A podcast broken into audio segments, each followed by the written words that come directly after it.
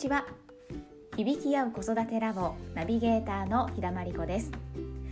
子供のこと自分のことを深く知ることで豊かな心が響き合う子育てレゾナンスペアレンティングのコツを毎週お伝えしています。え今回も前回に引き続きまいさんみゆちゃん親子にお話を伺いました。みゆちゃんは小学3年生。ママと一緒に大人のヨガサークルに参加したり学校でも興味のあることがたくさんあったり少しお話を伺っただけでも自分の本音としっかりつながっていることを感じます。今回の内容はコミュニケーションの仕方についてです。みゆちゃんとまいさんの間には基本的に禁止事項はないそうです。子供も大人もついつい見過ぎてしまう YouTube を例に挙げながらどのように声かけをしているのかお聞きしましたよ。最後にみゆちゃんからママが楽な心でいられるための素敵なアドバイスもいただきました。どうぞお楽しみください。そのそのままを大事にしたいっていうのはみゆちゃんがやりたいと思ったことは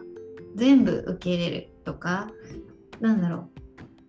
禁止事項がないとかそういうことではない。そういうことに近い。どういう感じなんだろう。こうありのままにしてあげようっていう。それに伴った舞ちゃんの行動だったり態度だったりっていうのをどう具体的にどういうふうにしていたのかなってちょっと興味がありましたけど。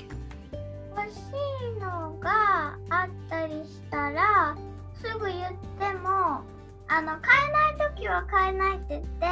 ちゃんと、うん、あの買うっていうまあ今度買うってことにしてくれたり、うん、絶対言ったことは買いたいこあの買いたいものとかは全部買ってくれたり、うん、あとは食べたいもんいっぱい食べさせてくれるし、うん、食べたくない時はあのあんま食べないっていうのもあの食べなくてもいいっていう感じだから、うんうんうん、あの禁止事項がない。そっか、ママママからこうしなさいとかこれやんなさいみたいのあんまりない感じ。まいさんいかがですか？今みゆちゃんがすごい的確にお話しして。あのなんかこうあのやりたいこととか買いたいこととかも本当にそう思ってるかどうかっていうところって結構そのその時によって違うかなって思うんですけど、まあ、自分もそうだし、うん、そのほ本当に本当にやりたいんじゃないんだけどなんかこうやることとかってあって疲れてたりとかストレス溜まってたりするとこう気晴らしとかそれは大切なんですけどでなんかやりたいことがやっぱその状況で変わってくるかなと思ってて、うん、でそう例えばそうだ YouTube だね分かりやすいのはね。あるあるですね。最近は見てないよ。YouTube は日によって全然ママもあの見るも違うよね。あのすっごい見る日もあるし見ない日もあるし私も見ていいよっていう日もあるしいやちょっと今は見ない方がいいんじゃないとかって言って揉める時もあるし。それはその辺がルールはなくてなんかその時の感覚でなんか今違うよなって思うと揉めるし。揉めね、だけど。みゆちゃんとしてはどんな感覚なの？もめ揉めるんじゃなくて。今じゃないって言ったらもうすぐ見ないのに決めるから、うん、あの揉めたりはしない。あそっかそっか。今ちょっと見過ぎだなって言ったらもうやめようってなるね決めれてるって感じ？そうそう。あの、うん、そんな感じ。あのみあの見ないってあの言ってた時は、うん、ちゃんと見ない。そうだね。確かに見ないって見ないね。うん、あのそれは無理やり見ることはしないね。うん。うん。うん、そうか。今すごい見ちゃう時はやっぱりこれがすごく見たいっていう風に自分の中で思いがあるから見てるって感じみおちゃんの中で。そういうのあるよね。人ってやっぱりいっぱい見たい時とあまり見たくない時とあるしねえ。なんか疲れててなんとなくぼーっと見過ぎちゃってることも実はあったりとか、うん。大人も結構あってこうなんかインターネット見ちゃってなんかこうあ見ちゃったとか。あの昔今はテレビ見ないですけど昔はテレビをなんとなく疲れてて見ててあテレビで終わっちゃったとか。ああの今見ないけどなテレビ。でなんかそういう感覚大人もあるからうん。まああるんだと思うんですけど、ね、なんとなく YouTube が見たいだろうなって思うんだけどあのなんとなく YouTube が見たい YouTube をずーっと見てるとなんかだんだんとこっちは違和感が出てきてあのなんかこうもういいんじゃないとか なるね。あのもうもういいんじゃない。なんかこう全然見なくてもいい時もあるもんね。その辺はもうその時の感覚で違和感があるとちょっともう言ったりとか、うん、することはあるかなって。いうう。んうん。うん。でもそこでなんかこうやめなさいやだやめなさいやだみたいのがななくてそうだねってなるってことそれが多多い感じってことかな。無理やり見続けるっていうのはしないね。うん、そうなんだね。へえそっかなんか結構とかみゆちゃん自身もあちょっと今日私見過ぎちゃったかなってちょっとなんかママに言われて気づくみたいなこともあったりする？そうなんだそうだよね大人もそういうのあるからちょっとなんか言ってみたいな時もあるよねなんか見過ぎてたら教えてみたいなね。そっかそっか。なんだろうこうやっぱすごいこうまえさんもみゆちゃんもか感覚をやっぱり大事にされてますよね。うん。自分の中の違和感うんだったりとかうん。そういうのがあった。でもその違和感もやっぱりこうちゃんと自分の中でキャッチしてそれを伝えていかれてるのかなって今。う聞いたんん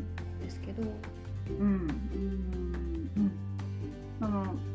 今あの前は違和感がある時にイライラしてたんですよね。なん。なんかイライラしてきたっていう感じで。でイライラがうまく解消できないとバッと爆発するみたいな感じになるんだけどその爆発したくないからなんかそのイライラをキャッチするようになってそうするとなんか違うんだよ。なんかだんだんこう順を追ってこうその早くキャッチをしたいからそこを意識するとだんだんその違和感キャッチが早くなってきたっていう。そんな感じでしたね。確かに。そのちっちゃなうちに追い上げてそうそう。違和感をこう口にししてコミュニケーションすることで早めにお互いのこういざこざが起きないように対処できるっていう。うんうん。うん確かにねありますね。なんかママ自身もこう自分の中で感じてる違和感みたいなのを大事にしてあげることってすごく必要だなって。うん。うん。あのなんかね私ず小さい時にあ小学生ぐらいの時にふとあなんか自分の言葉喋ってないって思った瞬間があったんですよ。へ覚えてて。白い。でなんかあのなんか教室に自分の書いた文章がなんかみんなの文章がバーッと貼ってあったのをパッと見た時にあれこれ私のことなんか自分の思ってることじゃないって思ったことがあってなそれを覚えててその時からなんかこう自分の言葉を喋りたいっていう感覚がずっとあってそれを模索してそうだね模索し続けてきてでも最初はなんかこうじ自分でやるんだけどうまくいかなくてやっとその最近になってそのじ自分に戻るっていうことがしたかったんだと思うんですけどそれをずっとやってるからなんか自分の感覚自分が何を感じてるかっていうのを多分だいぶ前から感じよう感じようとしてたけどうまくいかないっていう歴史があって それでやっとなんか見つけ方を教えてもらってあそういうことっていうのでよーしってやってる感じがあるから、まあ、多分もう癖というか習慣というか自分の感覚を見たいっていう思いとか見ようとする習慣があるんだと思うんですよね。うん、でもそれってなんだろうこう磨いていけばきっと磨いていけるものなのかなって、うんうん。ね、やっぱ意識し続けることで。うんそうすると舞さん自身そのそこまで至る方法としてはさっきもちょっとお話あったけど具体的にどんなふうに取り組みというかされてきた？ん。ですか、そうですね。まずは瞑想がすごく大きくてあの瞑想しか知らなかったんですけどの瞑想で自分を内観して中を見てエネルギーがずれてたらそれを元に戻すっていうことがやりたくってでもうひたすら瞑想してたんですけどでそうすると自分の中のエネルギーがだんだん感じられるようになってきてであ今ちょっと変な感じとかいや違和感あるっていうのがのキャッチできるようになってきたっていうのがあるので瞑想が大きかったかなと思いますね。うんそうするとやっぱり自分の中のその感情であったりとかいろんな反応とかも客観的に見てうん、変えるようになっていその筋力がついていったみたいな。そうですね、それそうですね。それで自分でそれをキャッチした時のその感情の扱い方をそうですね。教えてもらったっていうのも大きくってなんか私の教えてもらった時はもう感情は感じたらなくなるからって教えてくれてでその感情もどんだけすごいなんかこう大きくてなんかもうどうにかなっちゃうんじゃないかぐらい大きな感情でも私が聞いた時はもう長くても15分感じれたらなくなるからって言われて。もうあのあので実際なんかこうセラピーしてる時にガーッとなんかこう溜まってるものを見た時にちょっと感じてみてって言われてグーって感じてなくなったのが5分ぐらいだったんですけど「あ5分でしょ?」って言われてそのあのだからそのあそっかってそこでちょっと納得して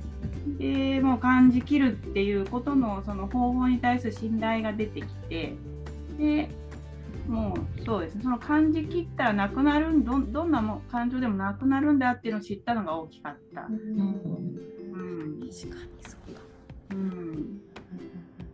うん。なんかこう育児でね今はまあみーちゃん学校行ってるけどさ未就園児でまだちっちゃくてお家にいる時ってなかなかそのもう24時間なんかやることいっぱいっていう感じになっちゃうけどその中でその瞑想の時間を作ったのはどどんな風に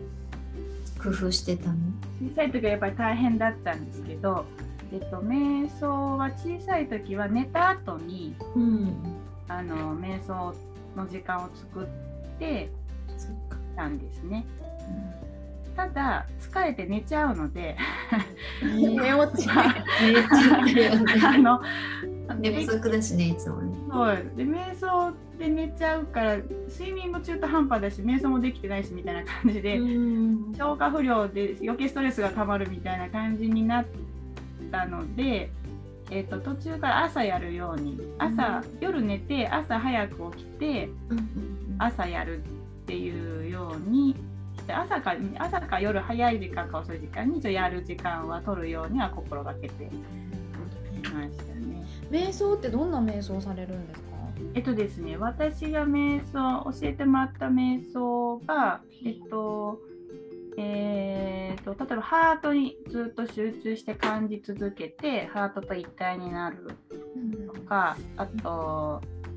なんかこう気になるちょっとなんかしんどい硬い場所だったらそこに集中することでそこがほぐほぐれるというか感じきった時にほぐれるとかっていうのとあとは、えっとエネルギーを整えるので私が教えてもらったのは虹色の瞑想とかってのがあったんですけど色を虹の色をこう赤とか赤オレンジ黄色緑っていうのをイメージしてただ呼吸するっていう、まあ呼吸法にもなるのかもしれないですけどそれを瞑想しながらやることで今思えばチャクラだったんですけどそれが。あそうだね。チャクラを整えてたんですけどその色に囲まれている状態で呼吸をすることイメージすることでエネルギーが整うっていう瞑想をしたりとかあとはなんか108の瞑想っていうのもあってなんかただ108回ただ呼吸をする瞑想みたいな。案外それは整うんですよね。なんか整うっていうのが分かった時にあすごいと思ってそれをなんかひたすらやってた時期もあったりとかっていうのがそのまあチャクラワークの前の瞑想やね。チャクラワークが来てからはまた違うなんか一点集中そう一点集中見ている自分一点集中の瞑想をちょっと今してるんですけえっとど、あと。なんだろう私の周りとかだと、その子供のその個性とかもともと持ってるものをなんかこう大事にしたいっていう気持ちは結構みんな持ってて多分みんなこうそうしたいっていう思いはあるからうんうんなんかちょっとでもね、シェアして、すでに実践してる舞ちゃんとかこううん、こういう風にするといいよっていうのをこうシェアできてたらいいよね。そうそうそうオンラインだったらねどこにいても、ううん、できるし。そうまずじゃあそんなママにいいおすすめ第一歩とかだったらどんなことを言います？えー。みーちゃん決めた。めちゃん決めた。みーちゃんもう分かっちゃった。み早い。ゆちゃんのアドバイスどうぞ。えっとあのほにゃららでもあのほにゃららをしなければならないとかねばならないをあの少なくすると自由になれると思う。そうですね 大先生、本当すごい。素晴らしい。本当なんか人はなんか大人はねばならないで凝り固まってるんだよねきっとねあのチャクラワークで言ってたああ、そっかそっか。で聞いてそうだよねって思った感じ。うんうんそうだよね。本当そうだと思うでアウトプットできるって聞いただけではしないもんね。ここにちゃんとあったこの今もうぴったりな言葉をねそうだよちゃんとゆうちゃんは言ってくれたわけじゃないすごいよね。うわもうほんとすごい。そっかじゃあねばならないって思った時ところをあって気づいてでそうじゃないかなって自分でこうね見直してみるといいかもね。なるほどね。そうねまいちゃんじゃなくてみゆちゃんから教えていただきました。素晴らしい。ねもう響き合う子育てラボのね先生になってほしい。うんうんうん会う時だったらいける。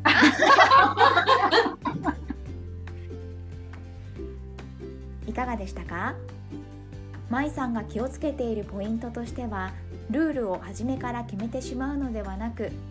自分の中の小さな違和感を感じ始めたら早めに伝えてコミュニケーションをとるという方法でしたね。小さな違和感に気づくためのトレーニングとして毎日の瞑想習慣と感情の取り扱い方の学びがとても役に立っているということでした。最後にみゆちゃんからのアドバイス。ねばならないを減らすと自由になれるよ。本当に素敵なアドバイスでした。心の中にある小さなねばならないに気づいて少しでも自由を広げていきたいものですね。今日も聞いてくださりありがとうございました。ご質問お気軽にお寄せください。それではまた来週水曜日にお会いしましょう。